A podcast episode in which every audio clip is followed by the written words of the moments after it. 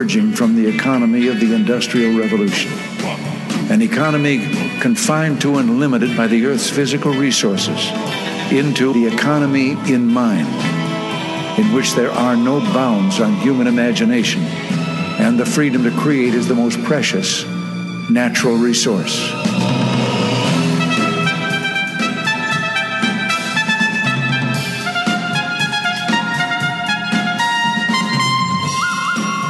Welcome to the Soul of Enterprise Business in the Knowledge Economy, sponsored by Sage, energizing business builders around the world through the imagination of our people and the power of technology. I'm Ed Kless with my friend and co host Ron Baker, and on today's show, Ron, I can't believe it, we have both Rabbi Daniel Lapin and Father Robert Sirico, hence why this show is entitled A Priest and a Rabbi. Dot, dot, dot. it's rare when you get to have two of your mentors on at the same time. So I am really looking forward to today. No, you know this reminded me of, and you and I have talked about this. Steve Allen used to have that that show called The Meeting of Minds, where he right. he wrote these amazing scripts where he had oftentimes it was people from history come together and he would have they would have conversations with one another. I, I, I sort of feel like this is it, but it's but, it's all live. It's just it's it's amazing. we'll just and be eavesdropping. That's right. That's right. This show is is literally years in the making. When we first uh, interv- interviewed both Father Sirico and Rabbi Lapin, we found out that they were friends and had uh, done work together. In fact, I love this story. In fact, when when Father Sirico got on the line with us earlier today, he mentioned that that when they were seen together in Washington one time, at, when asked who they were, Rabbi Lapin said, "We are the Judeo-Christian tradition."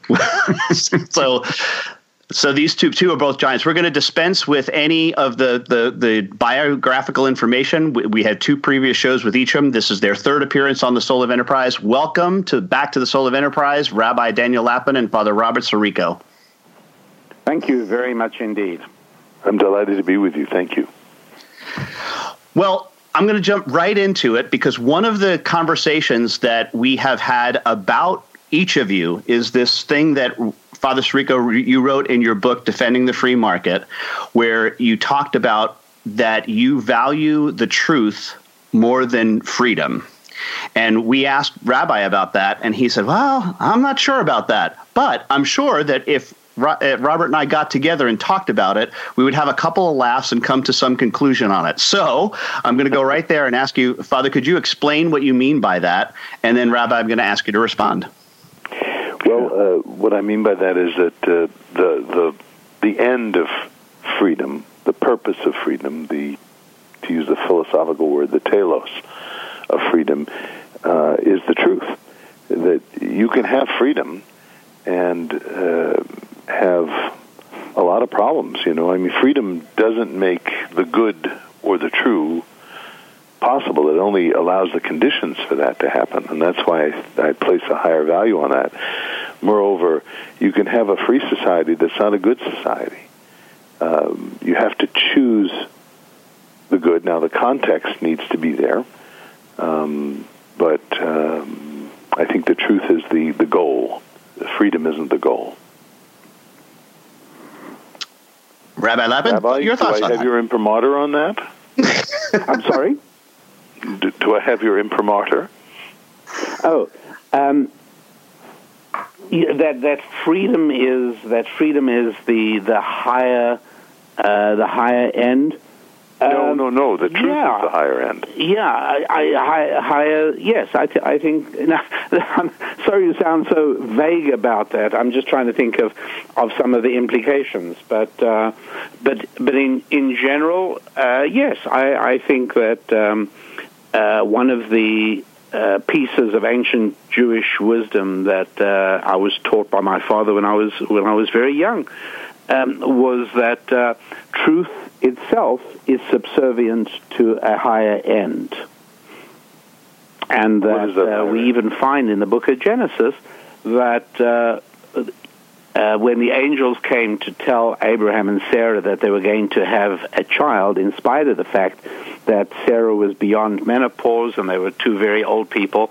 Uh, it um, the the the Bible reports that Sarah, listening from behind the door, laughed to herself, saying, "My husband is beyond it."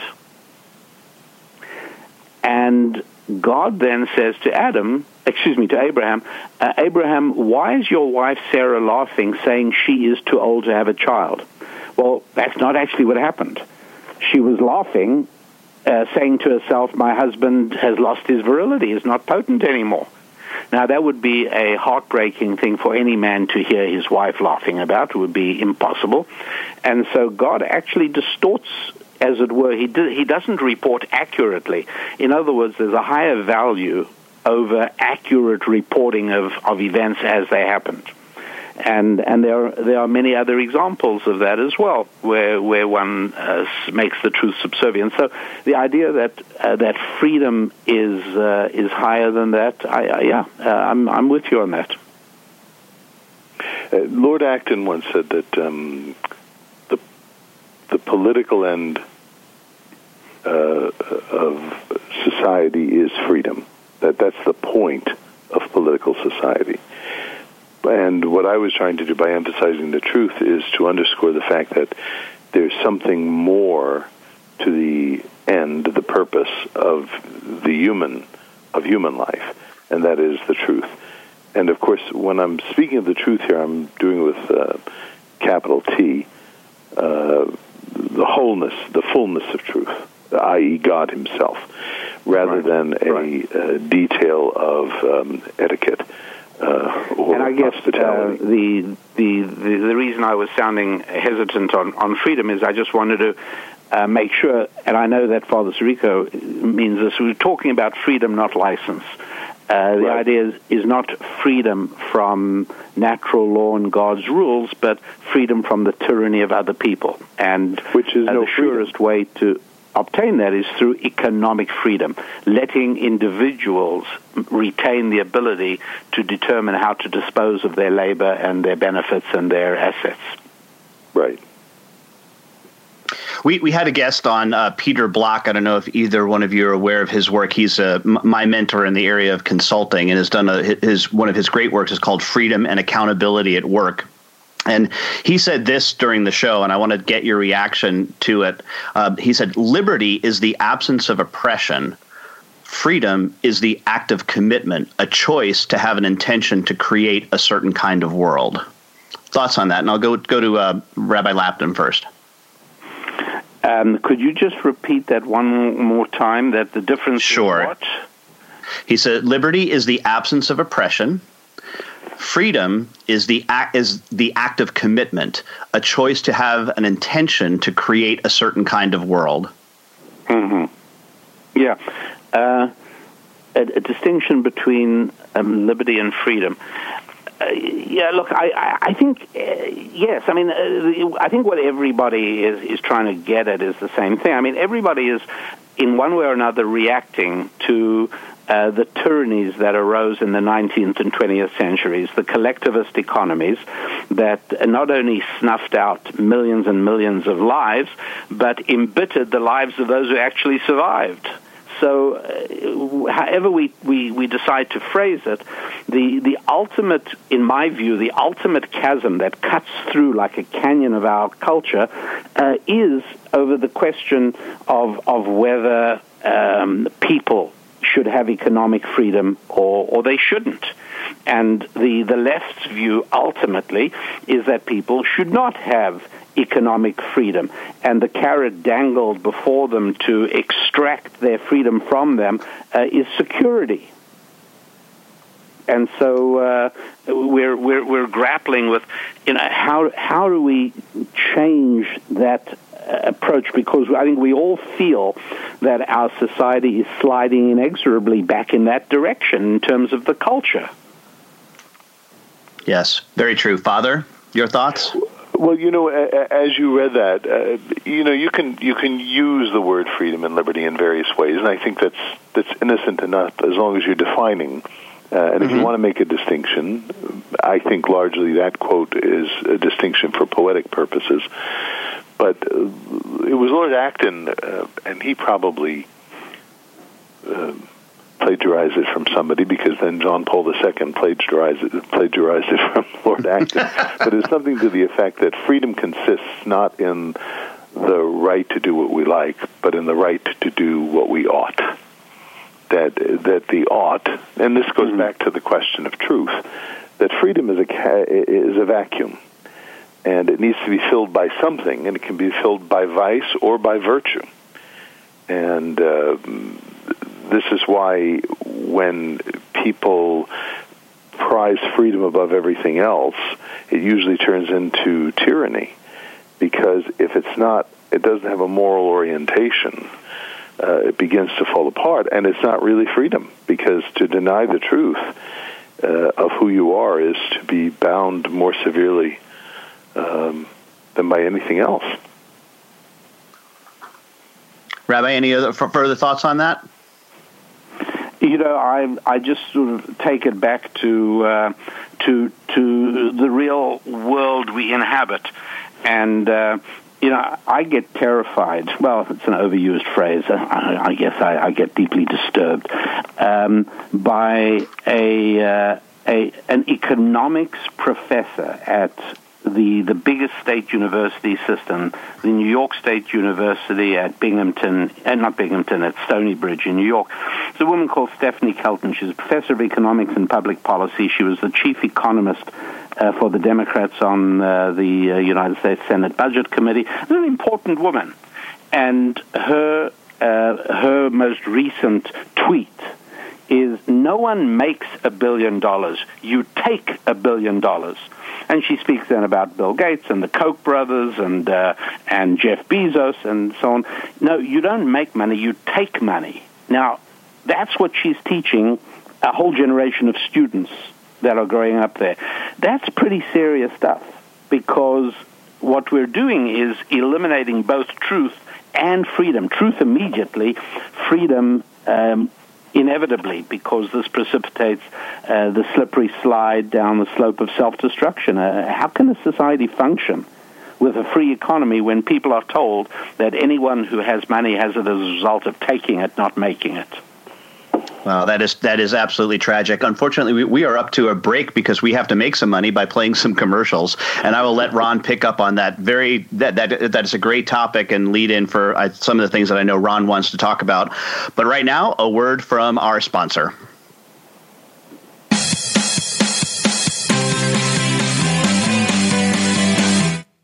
Become our friend on Facebook. Post your thoughts about our shows and network on our timeline. Visit facebook.com forward slash voice America.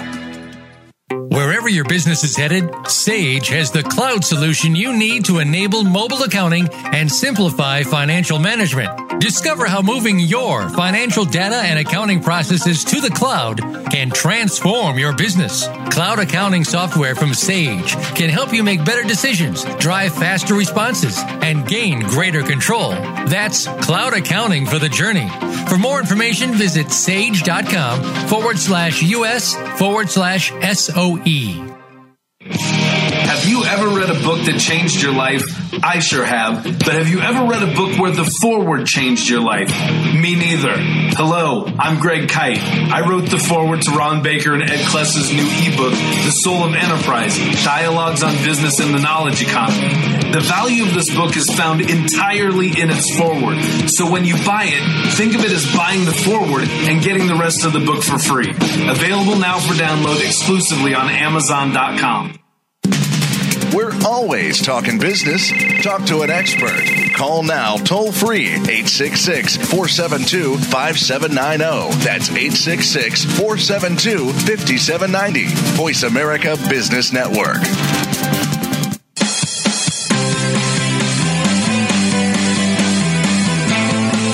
Are tuned into The Soul of Enterprise with Ron Baker and Ed Kless. To find out more about our show, visit us on the web at thesoulofenterprise.com. You can also chat with us on Twitter using hashtag AskTSOE. Now, back to The Soul of Enterprise. Well, welcome back, everyone. We're here with two of my mentors, Father Robert Sirico, the founder of the Acton Institute, and America's rabbi, Rabbi Daniel Lapin, and also my rabbi, uh, uh, Dan, with uh, even though I'm not Jewish. But I wanted to ask you, Rabbi Lapin, something uh, that you brought up on a, on your recent podcast or within the last couple weeks on your podcast. You laid out a principle, and I hope I got this right. You said the Bible is the source of morality, but the Bible's morality applies to individuals, not to nations.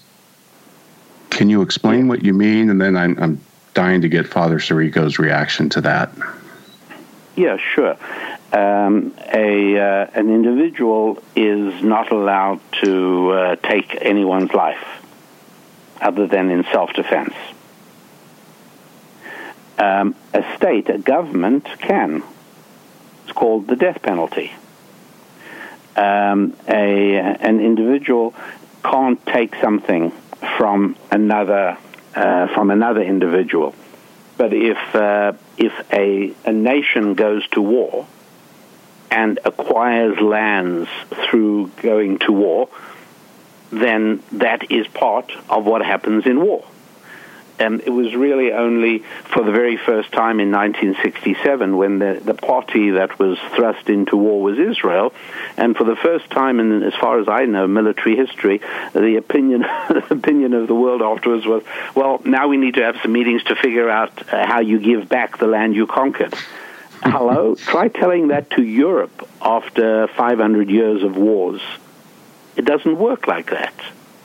And, right. um, and so it, it, becomes really dangerous when people are distracted from the issues of personal behavior uh, towards issues of national behavior. Uh, it's it's an unhealthy distraction because what what we need to be focused on is uh, is is how we behave, and what's important is in human behavior is behavior more so than motivation or uh, or or, uh, or thought process. In other words, I care much more that somebody treats me nicely than I care about that in his heart he loves rabbis. I really don't care if he has enormous moral qualms about rabbis, but he's the greatest friend anybody could ever want uh, it, we care about how people act, not so much about what uh, how people think, and that's the basis of individual morality. None of this applies to uh, to um, interaction between nations, which fundamentally depends on power, not on paper. Depends on power, not on books about morality. And and this is why I've said the United Nations isn't um, it's it's just a bad joke that uh, people who have enormous financial vested interests in it maintain in the hope that one day it can become a world taxing authority. But uh, or, or, the International Court of The Hague, again, a complete joke. And I, I cited uh, Stalin's famous quote when told that uh, the Pope wanted to prove of his behavior towards Russian Catholics, and he laughed derisively and he said, "Well, how many army divisions does the Pope have?" The implication being none, and therefore therefore I don't have to listen to what he says. That is the reality of geopolitics, which if we ignore, we do so at our peril. And, and Rabbi, just to clarify, I've heard you say other times about the hierarchy of, of you know morality and, and that nations are there to take care of their citizens and put their citizens first. And is is, is that kind of the, the thought between taking land or food or resources from as long as it's a just war, that nations would be allowed to do that? Uh, yeah, I mean, it's it, this is it's obviously painful and it and it offends the sensibilities of um, decent, liberal, 21st century human beings. But uh, but yes, uh, and. Um, and and this has been the way the world has always worked. And the notion that somehow, if we all sit down in in one big grand meeting We'll be able to right all kinds of wrongs. If we could only sit down and explain it to him, we'd get the Pope to understand that abortion and uh, and um, homosexual marriage are, are right and proper and good and ideal, and we'd be able to make sure that all nations cease their uh, their warlike activities because all of it stems from nothing but misunderstanding. Because after all, all human beings are decent and good and seek only the best. Mm. And Father, what is your take on that? Well, the rabbi said a lot there, so it's, it's kind of complex. uh, I, Rabbis I, I, do. That's the occupational hazard. so, so do priests. um, I, I, I would have a, a little more, perhaps, of a metaphysical take on it. To say that um, really, in a sense, nations can be just or unjust. That is, they can treat people uh, as they deserve to be treated or not. Uh, and that confines the legitimate action of nations. So they can't just, uh, if they engage in a war that is unjust and, and take property as a result of that, um, then there is a question of restitution and all that. But morality is is a, a more personal thing in that it doesn't apply to groups of people, much less to nations, as much as that it applies to um, to the individual, to the conscience of a person. Uh, now, persons are always related to other persons, but the the in in uh, a lot of Catholic debates uh, over these kinds of questions, people will talk about the structures of sin and social sin, but there's no social sin uh, detached from the the personal conscience of a person. So I think it the when we make these things too abstract, when we um, you know kind of recede and, and push the individual to the periphery, uh, that's where you really have tyranny. That's where you really have bloody regimes for the for the for the good of the people. I'm, I'm thinking here of um, Mao uh, and and how you know he could justify a literal bloodbath of millions of people in the name of the common good because it was so abstract that nobody took responsibility for for what they were doing. And right. uh, I think we, we need to be reminded of that if we're going to have moral people creating a moral society. Wasn't it a moral society if you don't have moral people? Right. Wasn't it Alexander Solzhenitsyn that said that good and evil run through the heart of every person? Something to that effect. Sure. Um, well, that's excellent. Th- thank you, Rabbi. That, that that's a very thought provoking. When you came out and said that, that was very thought provoking. But like you say, your job is not to you know coat your uh, listeners in warm butter. You're you're giving them the way the the world works. it's Which, always a bit awkward when you find yourself quoted back to yourself. we you were we were talking right before the last. Um, break about the, the the professor of economics from New York University who wrote about uh, um, you know that if you're a billionaire you you you've taken it and it kind of leads me to two questions that uh, both of you have addressed this in, in your writings and your work why do we tend to confuse poverty with virtue or piety automatically what what makes what makes people think automatically that just because you're poor you're virtuous. And, and Father, I guess I'll start with you. Well, I, I see this all the time, and I think it's a confusion because there is a certain um, admiration that is owed to the person who is detached from material things in the sense that they are not commandeered by materialism. And what happens is we easily translate that into poverty being the virtue. I, I don't think it's a particular virtue if it's not a chosen thing. I mean, in, in my religious tradition, there are people who live having taken vows of poverty, but the virtue of it is that they've made this decision voluntarily. Uh, involuntary poverty is does not enrich a person. We we the temptation to demonize the rich and canonize the poor uh, becomes the foundation uh, upon which uh, horrendous social programs are enacted. And I think we need to resist this as being superficial. Uh, St. Augustine, uh, in commenting on one of the parables of Jesus, said that uh, the rich man was not in hell because he was rich, but because he was proud. And the poor man, Lazarus, was not in heaven because he was poor, but because he was humble. And I think we need to think more deeply about these things. And uh, the Anawim of the Old Testament and, and uh, of the Hebrew Scriptures, Rabbi Lapin can elaborate on this, I'm sure, are, are not those with a certain um, uh, lack in their financial accounts, but those who see their utter and full dependency upon God Himself. Hmm. And, Rabbi, what do you say about why we confuse poverty with virtue? Uh, well, I, I, like very much what Father Sirico said, uh, particularly his turn of phrase, canonizing the poor. It's, it's beautiful. Um, look, I, I, think what's going on here is essentially uh, an aspect of the, the huge cultural struggle that is tearing apart our society. And it's essentially um, a struggle that, that flows from the opening verse of Genesis. In the beginning, God created heaven and earth. Now, could have just said in the beginning, God created everything, could have saved a few words that way.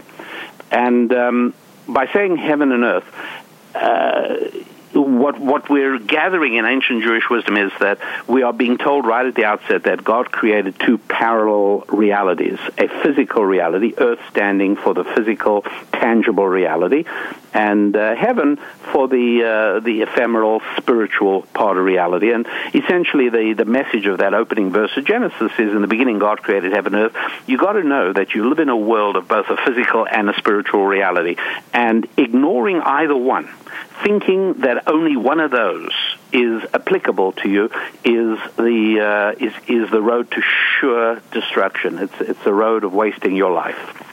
And so, if you look at uh, a world as since the 1960s, America has been moving more and more and more towards a popular cultural perception of only a physical reality, uh, then there's several things that flow inevitably from that. One of them is that, of course, we are not divine creatures touched by the finger of God with abilities to create like the Lord creates.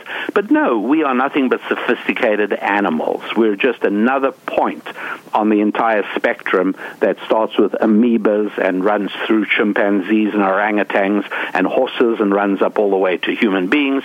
And, and that's all we are. Well, the consequence of that is that money then obviously also becomes a physical thing, not a spiritual thing, which is false because we as as people who have a, a, sense of reality know that money is is funny. You can't really put your finger on it. You know, is it uh, discs of metal or strips of colored paper, or did I write a check? It's money, or the orientation of iron oxide molecules on the back of your credit card. Like, what is money? The answer is it is a spiritual measure of human relationships. But if money is not what I just said, money is nothing but material, well, then it's a thing.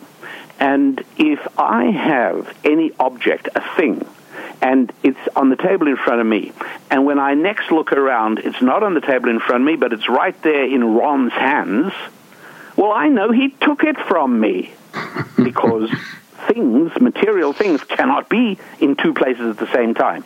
But spiritual things can, like tunes, or joy, or happiness, or, in fact, money.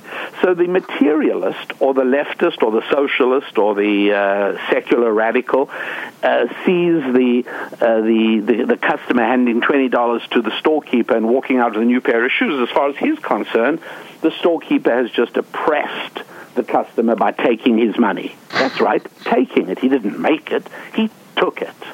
And therefore, by definition, the person who has least of that is the person who hasn't done any taking. And therefore, not having money is good, it's virtuous. Hence, poverty is, in fact, a virtue. Right, right. Now that's a beautiful explanation, Rabbi. And, and you're the one that taught me. If it if it wasn't for the Bible, we wouldn't even have the word poor. So, unfortunately, we're up against our break. And, folks, we'd like to remind you please check out the soulofenterprise.com. We will post full show notes with our interview with Father Robert Sirico and Rabbi Daniel Lapin and links to where you can find them and more about their work. And now we want to hear from our sponsor, Sage.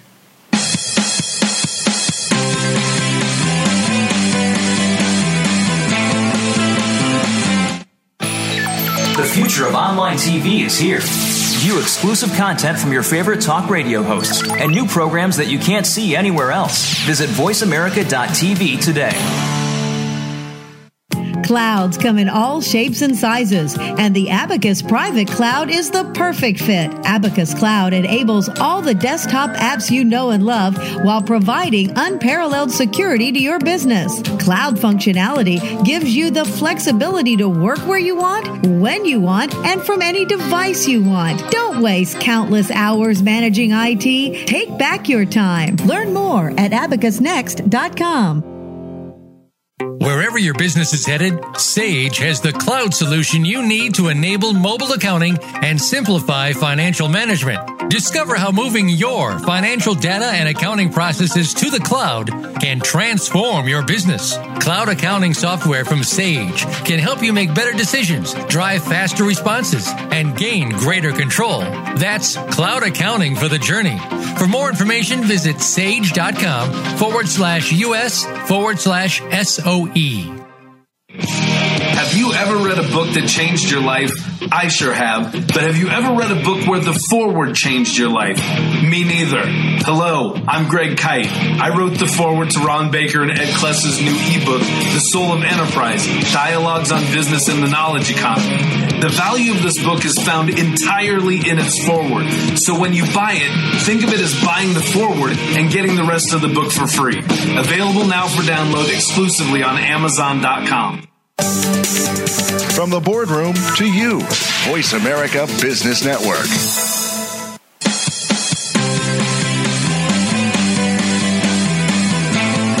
You are tuned into The Soul of Enterprise with Ron Baker and Ed Kless. To find out more about our show, visit us on the web at thesoulofenterprise.com. You can also chat with us on Twitter using hashtag AskTSOE. Now, back to The Soul of Enterprise. And we are back with Father Robert Sirico and Rabbi Daniel Lapin. And um, I want to this is going to be our ecumenical section, I suppose. And I wanted to ask you, Father, what is your favorite story or one of your favorites? You don't have to get it to one specific one. Favorite part or story concept from the Old Testament? Well, I, I suppose um, it's the 50th Psalm but the backdrop of the 50th Psalm is the story. So the 50th Psalm is one of uh, one of the psalms of uh, penance. Uh, it's David's prayer uh, of, you know, don't reject me, God, don't remove your spirit from me. But the backdrop of it is this is David's repentance after having taken Bathsheba and sent her husband off to the front of the battle to be killed um, because he had in, impregnated her.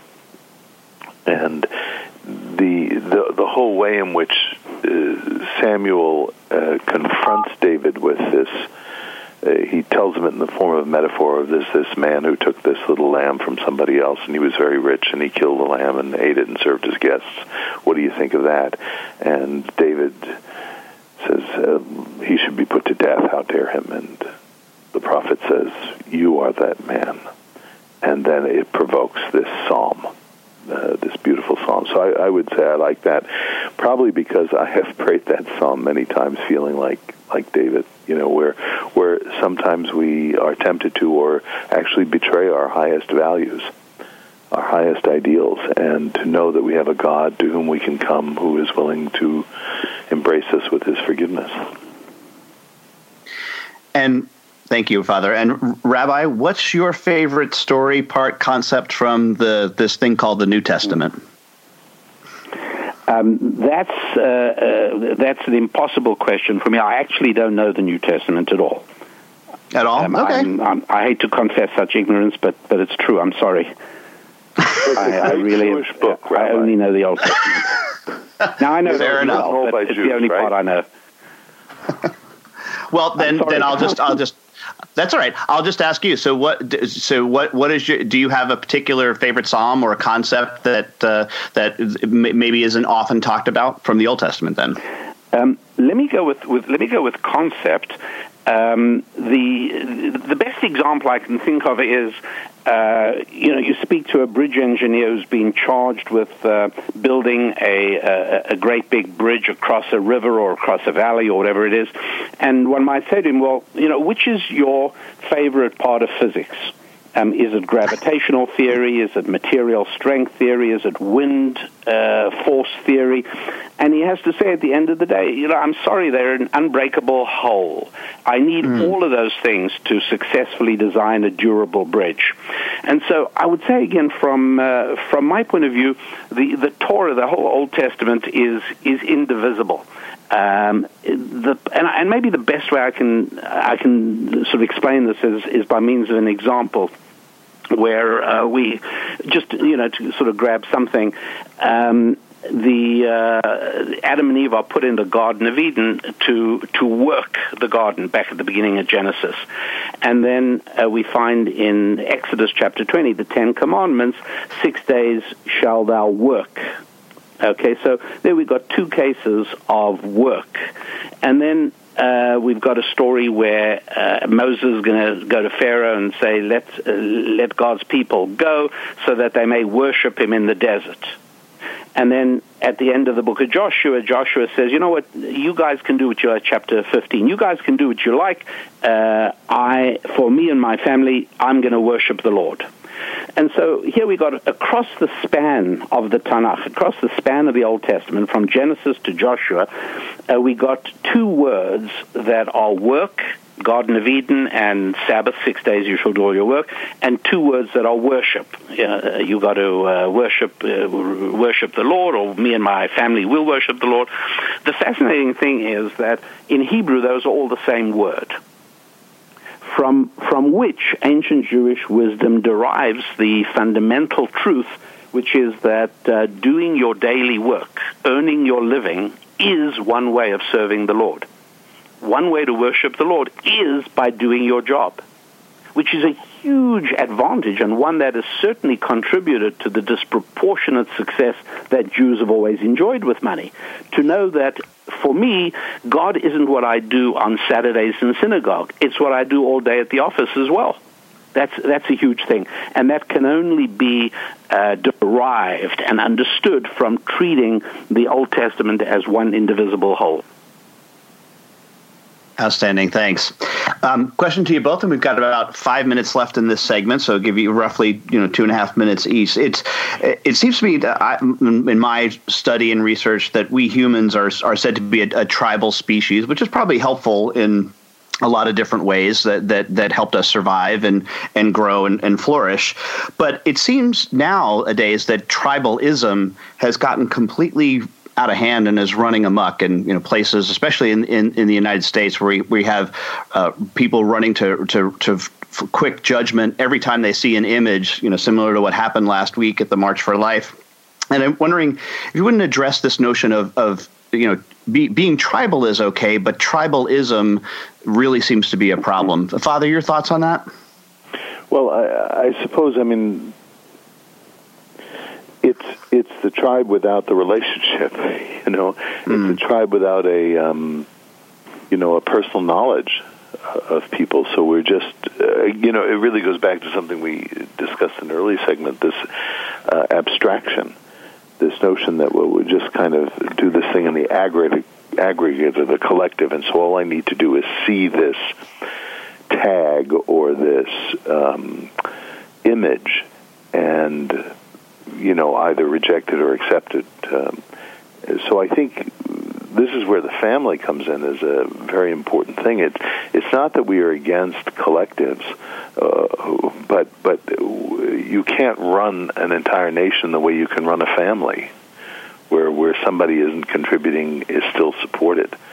You know, uh, you you have to have families in order for that to happen, and when you erode the family, either ideologically or economically, you destroy the fabric of society. So I, I would look at tribe, if you want to use that term, tribe, um, as beneficial when people know each other.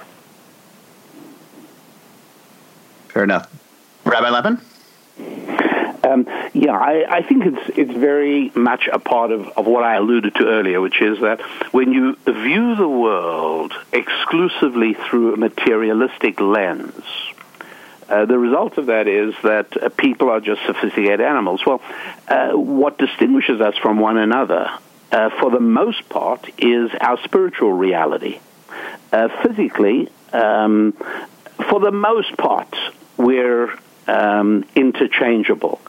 Um, you know, Father Sirico is obviously much better looking than I am, but that's not his main asset. His main asset is when he speaks and shares the contemplations of his soul. And, and so it is what distinguishes us as human beings from one another is the spiritual. When you strip that out of cultural perception, what you're left with is the physical. And I do believe, in my mind, and I have no evidence for this, uh, in my mind, the growing popularity of tattoos is again a part of this desperate desire to seek individuality in a culture that has commoditized human beings. And we see that in how uh, tribal identity is of paramount importance. And it's it's done because it's in the same way that we treat animals that way. If you're a rancher, sheep, good animal, wolf, bad animal. Uh, it's, it's simple. That's how we do it. When you reduce the world to only earth and no heaven, uh, the result is that um, the only way to identify us is the part, is the group to which we belong. Nobody says, "Oh, you know, I want to buy exactly that cow." No, I want to. I'm a farmer. I, I want to buy a. I want to buy a female cow of approximately this age, and and we're done. I don't care about its personality or its soul or its identity. Uh, I just care whether it's part of the group of cows. Well, this is what we've done to people as well. I, it seems to me that that's a uh, one explanation, at least, of what's been going on. Yeah, uh, the the big danger for me is is when and I saw this a lot in my conversations with people on on Facebook this week. The other group then allows says, "Well, we get to define what your symbols mean." You know, I'm like, well, wait a minute. Yes. how, do, what, how does that work? That I get to define what your symbols mean? That that's not right. Well, because the the farmer does have authority over his animals, or the zookeeper over the animals in his zoo. If we're all animals, then government is the zookeeper or the farmer. And yes, it does have authority over our very bodies. Well, thanks, you guys. Thanks, Rabbi. Thank you, Father Sirico. Ed, what's on store for next week? Free Rider Friday, Ron. 167 hours.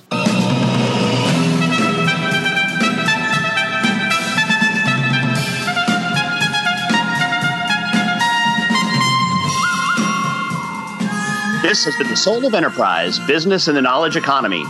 Sponsored by Sage, energizing business builders around the world through the imagination of our people, the power of technology.